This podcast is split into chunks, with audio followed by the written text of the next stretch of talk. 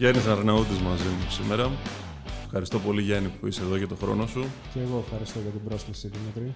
Ο Γιάννης Αρναούτης, για όσοι δεν τον γνωρίζουν, είναι επίκουρος καθηγητής στο Χαροκόμπι Πανεπιστήμιο, ε, στη διατροφή αθλουμένων και επίσης είναι και επιστημονικός υπεύθυνος στη διατρική που κάνουν σπουδαία πράγματα στο Διατρική Plus, που είναι διατροφικό και εργομετρικό κέντρο. Ναι, είναι μια καινούρια πορεία που προσπαθεί να χαράξει ο Όμιλος Βιατρική.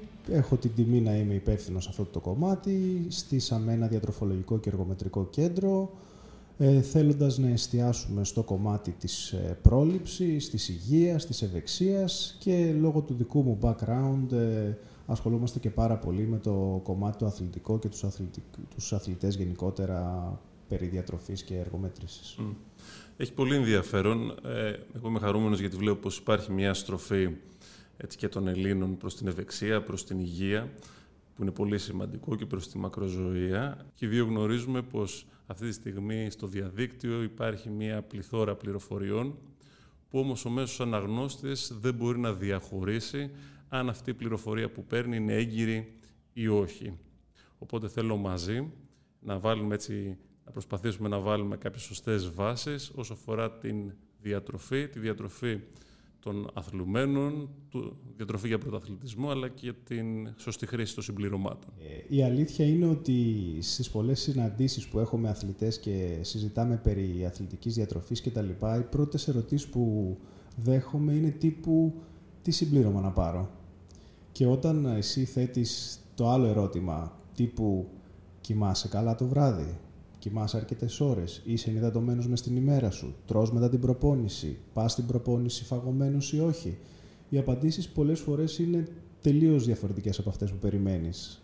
Ε, δηλαδή, πολλά βασικά πράγματα που είναι απαραίτητα για την καθημερινότητα ενός αθλητή, για την υγεία του και για τον οργανισμό του, τόσο ώστε να αποδίδει έτσι και να έχει τις αντίστοιχες προπονητικές προσαρμογές, δεν δίνονται καμία σημασία. Και η ερώτηση πάντα είναι μήπως να πάρω αυτό το συμπλήρωμα, μου είπαν αυτό το συμπλήρωμα ότι είναι καλύτερο από το άλλο κτλ. Οπότε η πρώτη και βασικότερη σύσταση και συμβουλή, αν μπορώ να πω έτσι, είναι ε, να φτιάξεις το πλάνο του αθλητή προσαρμοσμένο πάντα στις απαιτήσεις του ανάλογα με την προπόνηση που κάνει και τα οτιδήποτε γύρω από την προπόνηση στην καθημερινότητά του έχει. Ε, Φτιάχνοντας αυτό το πλάνο, θέτοντας τις στέρεες βάσεις, μετά προσαρμόζεις λίγο περισσότερο τις απαιτήσεις του αθλητή ανάλογα με τις απαιτήσεις του αθλήματος. Είναι διαφορετικές οι απαιτήσεις που έχει ένας δρομέας, ένας μαραθωνοδρόμος, με έναν σπριντέρ, με έναν τριαθλητή κτλ. Οπότε εστιάζεις σε αυτά τα κομμάτια, στείνεις το πλάνο σύμφωνα με τις απαιτήσεις του αθλητή και όχι σύμφωνα με τα δικά σου θέλω προσαρμόζεις δηλαδή αυτά που ξέρεις και μπορείς να εφαρμόσεις τον αθλητή ανάλογα με τις απαιτήσεις του και μετά τελευταίο έρχονται κάποια συμπληρώματα συγκεκριμένα, με συγκεκριμένη δοσολογία, με συγκεκριμένη διάρκεια χορήγησης ε, για συγκεκριμένο χρονικό διάστημα που μπορούν να έρθουν ας πούμε, σαν το κερασάκι στην τούρτα και να τον βοηθήσουν στην απόδοση. Ακριβώς, γιατί υπάρχει και η, διαβάθμιση ανάλογα με την ένταση της προπόνησης και το πόσο προπονημένος είναι κάποιος ή όχι. Πολλές φορές βλέπεις ότι με το που ξεκινήσει κάποιος γυμναστήριο, το πρώτο πράγμα που ψάχνει είναι αμινοξέα η πρωτενη και όπως πολύ σωστά λες, δεν βάζει μια καλή βάση στην, στην διατροφή του συνολικά. Ε, ποια είναι η άποψή σου; Η άποψή μου σε αυτό καταρχάς είναι ότι τα συμπληρώματα είναι, όπως το λέει και η λέξη, συμπληρωματικά της διατροφής και απευθύνονται σε ένα πολύ μικρό ε, πληθυσμιακά κομμάτι και φυσικά ενεργό κομμάτι. Δηλαδή δεν είναι για όλους μας που γυμναζόμαστε τα συμπληρώματα απαραίτητα. Μπορείς να καλύψεις σχεδόν τα πάντα που χρειάζεται το σώμα σου μέσω της απλής φυσιολογικής καθημερινής διατροφής.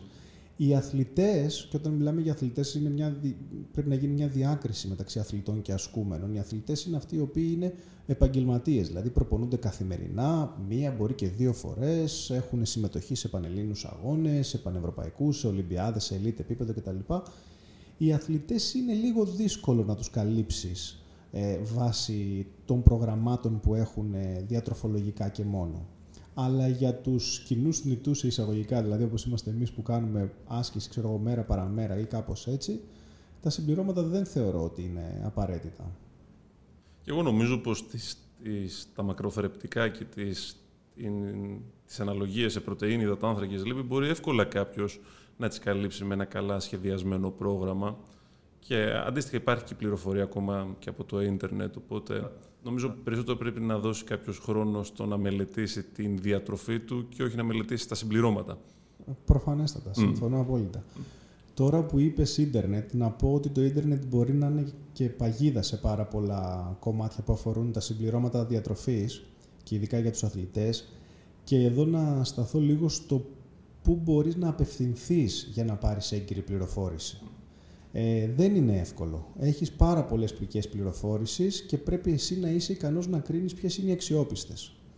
Τώρα, σύμφωνα με διάφορα ε, position statement που προέρχονται από τη Διεθνή Ολυμπιακή Επιτροπή, από τη Διεθνή Ομοσπονδία Παγκόσμιου Στίβου κτλ. Ε, θα πρέπει να αναζητήσει την πληροφόρηση βάσει συγκεκριμένων ανασκοπήσεων, συγκεκριμένων μετααναλύσεων, συγκεκριμένων ε, trials, ε, clinical trials κτλ.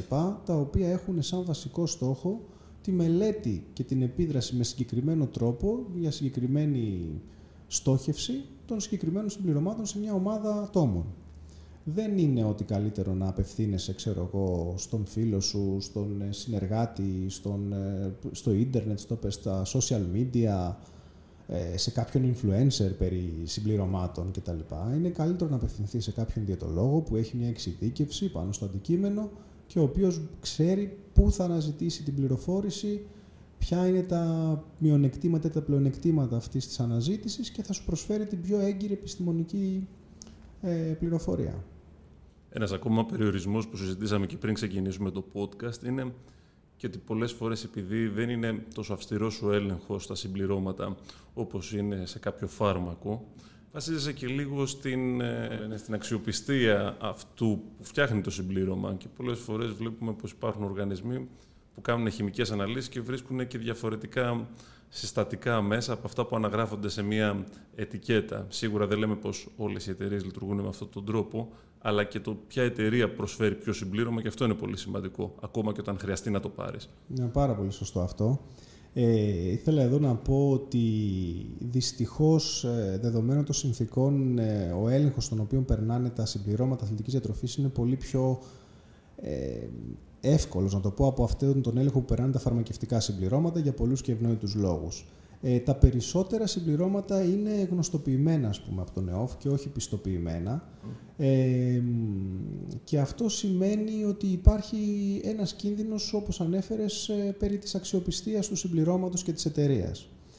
Ε, υπάρχουν ε, τρία αποφθέγματα που έχει πει ένας από τους πιο διάσημους και γνωστούς και παγκοσμίους φήμεως φήμης ε, αθλητικός διαιτολόγος, ο Ρον Μόν, ο οποίος λέει ότι αν ένα συμπλήρωμα δεν είναι απαγορευμένο, μάλλον δεν είναι αποτελεσματικό. Εάν είναι αποτελεσματικό, μάλλον πρέπει να είναι και απαγορευμένο.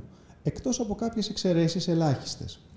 Οπότε, σε αυτή την περίπτωση, είναι πολύ σημαντικό να μπορείς να κρίνεις αν ένα συμπλήρωμα σου προσφέρει αυτό που πραγματικά ισχυρίζεται ότι σου προσφέρει.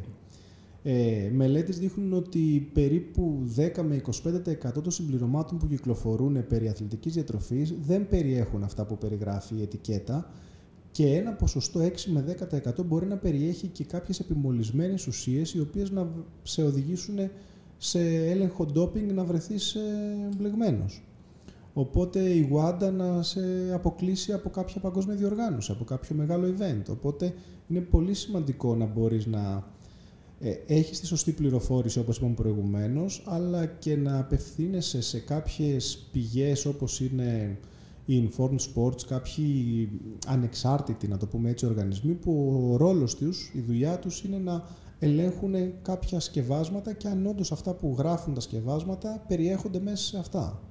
Ναι, χαρακτηριστικό παράδειγμα είναι η ανείχνευση δυσφενόλη σε πολλά συμπληρώματα διατροφής, κυρίως λόγω του πλαστικού μπουκαλιού περιέχουν μέσα τα συμπληρώματα.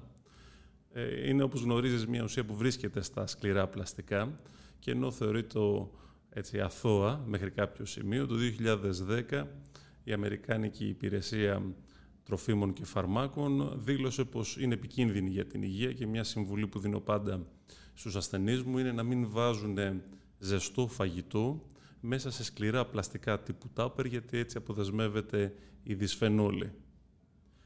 Τώρα, όσο αφορά τα συμπληρώματα διατροφής, Ποια πιστεύεις ότι είναι έτσι τα πιο αξιόλογα και αυτά που έχουν αποδεδειγμένη εργογονοδράση; Ε, αυτή τη στιγμή βάσει των συστάσεων από παγκόσμιους οργανισμούς, το Australian Institute of Sports και το Αμερικάνικο Λίγα Αθλητιατρικής, υπάρχουν ε, κάποιες διακρίσεις που μπορούμε να κάνουμε στα συμπληρώματα διατροφής τα οποία μπορούν να βοηθήσουν έναν αθλητή. Υπάρχουν τα λεγόμενα sports foods, τα οποία είναι όπως ξέρεις κάποιο τζελάκι αθλητικό, κάποιος υδατάνθρακας, ένα αθλητικό ποτό, σκόνη πρωτεΐνης κτλ. Αυτά είναι ε, συμπληρώματα που μπορούν να βοηθήσουν κάποιους αθλητές όταν δεν είναι πρακτική η κατανάλωση των αντίστοιχων γευμάτων. Ε, μετά υπάρχουν ε, κάποια σκευάσματα, συμπληρώματα πάλι, τα οποία καλούνται φαρμακευτικά, όπου εάν εσύ έχεις μια διαγνωσμένη ανεπάρκεια, κάτι που είναι σύνηθε σε πολλούς αθλητές, βλέπεις στο σίδηρο, στις γυναίκες που έχουν και με την έμεινο ορίσει θέμα κτλ. οι αθλήτριες, ίσως να βοηθήσουν και εκεί. Πάντα όμως εφόσον αυτό είναι διαγνωσμένο, δεν σημαίνει ότι σε βλέπω λίγο χαλαρό και πεσμένο, πάρει σίδηρο, πρέπει να δούμε ότι έχεις ε, ανεμία, ότι έχεις ανεπάρκεια ή ότι έχεις κάποιο είδους έλλειμμα. Σε αυτή την περίπτωση π.χ. συμπληρώματα σιδήρου, βιταμίνης D ή προβιωτικά μπορούν να βοηθήσουν στην καλύτερη υγεία και κατ' επέκταση αποκατάσταση. Και ερχόμαστε τώρα στα πέντε ουσιαστικά συμπληρώματα τα οποία θεωρούνται ασφαλή και αποτελεσματικά, αποτελεσματικά βάσει πάνω από 20-30 έτη που γίνονται μελέτες και μιλάμε για την κρεατίνη, μιλάμε για το διτανθρακικό νάτριο, για την καφεΐνη, την αλανίνη και τα νητρικά. Αυτά τα πέντε είναι που καλούνται και εργογόνα συμπληρώματα. Δηλαδή τα προηγούμενα βοηθάνε στην καθημερινότητα του αθλητή και τον βοηθάνε στην καλύτερη αποκατάσταση, στην καλύτερη υγεία και κατ' επέκταση στο να μπορεί να ανταπεξέλθει στις προπονήσεις και να έχει τις βέλτιστες προσαρμογές. Τα τελευταία πέντε που αναφέραμε είναι αυτά τα οποία έχουν συγκεκριμένη στόχευση για συγκεκριμένα αθλήματα με συγκεκριμένο αποτέλεσμα ε, το οποίο είναι επιβεβαιωμένο. Ξε, ξεκινώντας με την κρεατίνη, που είναι ένα όντως αποδεδειγμένο έτσι, σημαντικό εργογόνο βοήθημα. Ε, η συνιστόμενη η δόση, ας πούμε, γύρω στα 20 γραμμάρια, η αλήθεια είναι πως αν κάποιος αθλητής θέλει να αυξήσει τη μυϊκή του μάζα, είναι πολύ δύσκολο να τα πάρει μέσω του, του φαγητού. Αν δεν κάνω λάθος, είναι περίπου 6 ε, με 9 γραμμάρια, με 10 γραμμάρια η ποσότητα της κρεατίνης σε ένα κιλό ναι, κρέας ή κάτι τέτοιο. Ε, ένα πολύ ενδιαφέρον ε, paper το οποίο δημοσιεύτηκε πριν από λίγο καιρό ουσιαστικά αυτό λέει ότι ναι μεν στηρίζουμε πρώτα απ' όλα την διατροφική προσέγγιση, δηλαδή να καλύψεις απαιτήσεις σου διατροφικά, γιατί πέρα από μάκρο παίρνεις κάποια μικροθρεπτικά συστατικά, φυτικές ίνες, ε, πολυφενόλες και τέτοια πράγματα. Αλλά σε κάποια εργογόνα ε, συμπληρώματα δεν είναι εφικτή αυτή η κατανάλωση μέσω της διατροφής αποκλειστικά. Δηλαδή, όπως είπες, ένα κιλό περίπου κοτόπουλο αμαγείρευτο είναι περίπου 3 με 6 γραμμάρια κρεατίνης που περιέχει. Το πρωτόκολλο κρεατίνης θέλει για μία εβδομάδα φόρτιση 20 γραμμάρια. Άρα μιλάμε ότι θέλει ο άλλος περίπου 4 με 5 κιλά κοτόπουλο επί μία εβδομάδα μόνο και μόνο για να κάνει το πρώτο στάδιο της φόρτισης. Αυτό καταλαβαίνουμε ότι και δεν είναι ιδιαίτερα εφικτό και ρεαλιστικό και επίσης αυξάνει και το θερμιδικό περιεχόμενο των τροφών με ό,τι αυτό μπορεί να συνεπάγεται για το άθλημα και για το βάρος του αθλητή. Πόσο μάλλον σε πολλά αθλήματα που το βάρος είναι καθοριστικό για να μείνει σε μια κατηγορία. Εκεί ακόμα περισσότερο. Ή ένα άλλο παράδειγμα, ας πούμε, η αλανίνη. Και αυτό είναι ένα συμπλήρωμα το οποίο έχει αποδεδειγμένη θετική δράση. Είναι αποτέλεσμα το ότι βοηθάει στην ε, δέσμευση των ιόντων υδρογόνου που παράγονται κατά την αερόβια άσκηση όπως ισορρεύεται γαλακτικό οξύ κτλ. Και, και έτσι επιτρέπει καλύτερη διατήρηση του pH και συνέχιση της μυϊκής συστολής κτλ. Η β' αλανίνη για παράδειγμα όμως θέλει περίπου 6 με 10 εβδομάδες καθημερινής πρόσληψης για να αυξήσει το ενδομυϊκό περιεχόμενο της καρνοσύνης. Αυτό συνεπάγεται πολύ μεγάλη ποσότητα ε, π.χ. γαλοπούλας καθημερινά και αντίστοιχα θερμίδων που προσλαμβάνεις καθημερινά επί πολύ μεγάλο χρονικό διάστημα. Ε, ένα άλλο κομμάτι πολύ σημαντικό τώρα που συζητάμε αυτό το κομμάτι σχετικά με το food first but not food only όπως λέγεται το paper είναι κατά πόσο αυτό είναι πρακτικά διαχειρίσιμο. Δηλαδή αν έχεις έναν αθλητή ο οποίος έχει για παράδειγμα δύο ή και τρεις προπονήσεις την ημέρα. Σηκώνεται το πρωί, έχει προπόνηση πρωινή, μετά πάει στο πανεπιστήμιο ή στο σχολείο ή στη δουλειά και μετά το απόγευμα ξαναέχει προπόνηση. Είναι εξαιρετικά δύσκολο να του ταιριάξει στα γεύματα βάσει της καθημερινότητάς του και των απαιτήσεών του. Και επιπλέον ένα άλλο κομμάτι που είναι συζητήσιμο είναι και το κόστος αυτών των γευμάτων. Γιατί δεν μπορεί να σηκώσει π.χ. ένα κόστος πολύ υψηλό σε ζωική πρωτεΐνη π.χ. Ενώ αν το πάρει σαν συμπλήρωμα είναι κάτι το οποίο του είναι πολύ πιο διαχειρίσιμο και οικονομικό. Ναι, θα συμφωνήσω, θα συμφωνήσω μαζί σου σίγουρα σε αυτό. Ε, είπες τα, τα νητρικά ιόντα, ότι και αυτά είναι ένα συμπλήρωμα που έτσι αποδεδειγμένα βοηθάει. Στα νητρικά ιόντα βέβαια υπάρχουν εύκολες λύσεις. Όπως; Τα πατζάρια. Θα συμφωνήσω. Εδώ όμως έρχεται ένα άλλο θέμα που μπορούμε να συζητήσουμε. Οι συστάσεις λένε ότι κάποιος πρέπει να πάρει δύο με τρεις ώρες πριν από μια αγωνιστική δραστηριότητα, μια ποσότητα χ, ξέρω 300 με 500 μιλιγκράμμ ε, νητρικών, έτσι. Ε, αν αυτό το πάρεις μέσω της διατροφής, πρώτον δεν ξέρεις αν είναι η ποσότητα αυτή η οποία όντως παίρνεις. Δηλαδή, εγώ δεν ξέρω αν είναι 5, 6, 7 ή 8 πατζάρια τα 300 με 500 μιλιγκράμμ. Επίσης, άλλες πηγές φυτικές περί νητρικών, όπως είναι το σπανάκι κτλ., ε, δεν συστήνονται προαγωνιστικής δραστηριότητας γιατί δημιουργούν μεγάλο κορεσμό, δημιουργούν οι φυτικές ίνες ε, έντονο αίσθημα φουσκώματος στο στομάχι και όλο αυτό καταλαβαίνεις ότι είναι επιβαρυντικό. Μπορεί να έχεις γαστρεντερικά προβλήματα κατά τη διάρκεια ακριβώς, του αγώνα. Ακριβώς, ακριβώς. Ή ένα άλλο πράγμα το οποίο πολύ συχνά συζητάμε με τους αθλητές. Η καφεΐνη είναι ένα από τα πιο μελετημένα και με ένα πολύ μεγάλο φάσμα αθλημάτων στο οποίο έχει θετική επίδραση ε, μειώνει το αίσθημα της κόπωσης, αυξάνει τη διέγερση, σε διατηρεί σε καλύτερα επίπεδα συγκέντρωσης για μεγαλύτερο χρονικό διάστημα, είναι θετικό συμπλήρωμα για αγωνίσματα αντοχής, έχει ένα τεράστιο ε, θετικό όφελος για τον αθλητή. Ε, και στο ότι η σύσταση είναι 3 με 5 μιλιγκράμμα ανά κιλό σωματικού βάρους. Αν ένα εσπρεσάκι πούμε ότι είναι ξέρω εγώ, 80 μιλιγκράμμ και κάποιος αθλητής είναι 60-70 κιλά, μιλάμε ότι θέλουμε σίγουρα ένα διπλό εσπρέσο για να του δώσουμε την εργογόνο δράση από την καφεΐνη. Έλα όμως που οι μελέτες δείχνουν ότι ε, η ποσότητα καφεΐνης στον καφέ, π.χ. στον εσπρέσο, εξαρτάται από το μηχάνημα, από την ποικιλία, από το καβούρδισμα, από 18 διαφορετικά πράγματα. Και ενώ εσύ του λες με ένα διπλό εσπρέσο ότι θα πάρεις ξέρω εγώ, 160 με 200 μιλιγκράμμ καφεΐνης και είναι όσα χρειάζεσαι, πολλές φορές μπορεί να παίρνεις πολύ λιγότερη ποσότητα ή πολύ μεγαλύτερη ποσότητα και αυτό να έχει πάλι επιπτώσεις π.χ. στο στομάχι. Αυτό λοιπόν είναι κάτι το οποίο ε, με ένα συμπλήρωμα που μπορεί να είναι μια άνυδρη κάψουλα καφεΐνης, όπου γνωρίζεις θεωρητικά ότι έχει τόσα ακριβώς μιλιγκράμμ, ε, θα πάρεις την αντίστοιχη ποσότητα που πρέπει για το αγώνισμά σου. Κάτι που δεν γνωρίζει και ο περισσότερος κόσμος είναι ότι μέχρι το, το 1994 ήταν στα απαγορευμένα της, ε, από την Ολυμπιακή Ομοσπονδία, ναι, ναι. της Γουάντα, η καφέινη. Και νομίζω μετά το 2004. Ναι, τώρα είναι απλά στη λίστα υποπαρακολούθηση, ναι, ναι. Όπου πρέπει να πιεις κάποια πολύ ψηλά ε, ποσοστά καφέινης, δηλαδή να υπερδιπλάσια, υπερτριπλάσια από αυτή τη σύσταση που προ λίγο αναφέραμε, για να θεωρηθεί ότι είναι επικίνδυνη και όχι επικίνδυνη ε, ότι θα βρεθείς μπλεγμένος, ντοπαρισμένος, απλά είναι επικίνδυνη για την υγεία σου. Νομίζω πάνω από, πάνω από 420 γραμμάρια. Νομίζω ότι φαίνεται πως αρχίζει και έχει αρνητικές επιπτώσεις. Δεν ξέρω τον ακριβή αριθμό για να είμαι ειλικρινής, αλλά είναι πολύ μεγάλη ποσότητα για να πέσεις σε αυτό το λάθος, να υποπέσεις σε αυτό το λαθος Και συμπλήρωμα νητρικών, και νομίζω η κιτρουλίνη νομίζω είναι η τα νητρικά είναι το, η βασική δραστική ουσία των νητρικών είναι το μονοξίδιο του αζότου. Αυτό καταλήγει τέλος πάντων μέσω της διάσπασης στο στόμα από βακτήρια και στη στομαχική κοιλότητα, όπου το νητρικό είναι αγκιοδιαστολέας, δηλαδή αυξάνει τη διάμετρο των αγκίων, επιτρέπει καλύτερη αιματική ροή, μεγαλύτερη ποσότητα οξυγόνου προς τους μυς, έχει ε, καλύτερη ενεργειακή οικονομία μέσω καλύτερης χρήσης του οξυγόνου ομής έχει κάποιες επιπτώσεις οι οποίες για παράδειγμα σε αθλητή αντοχής είναι σημαντικές αλλά από την άλλη σε αθλητή σπριντέρ δεν είναι σημαντικές.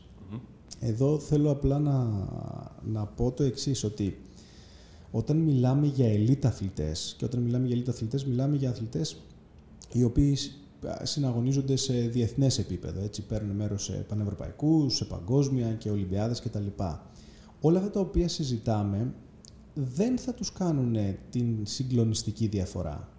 Δηλαδή έχουν κάνει τόσες προπονητικές προσαρμογές στο σώμα τους, έχουν εξελιχθεί τόσο πολύ από τα τόσα πολλά χρόνια έντονης και σωστής προπόνησης, που το να πάρουν ξέρω 200 ή 300 μιλιγκράμμ καφέινης δεν θα τους κάνει να πάρουν το Ολυμπιακό μετάλλιο.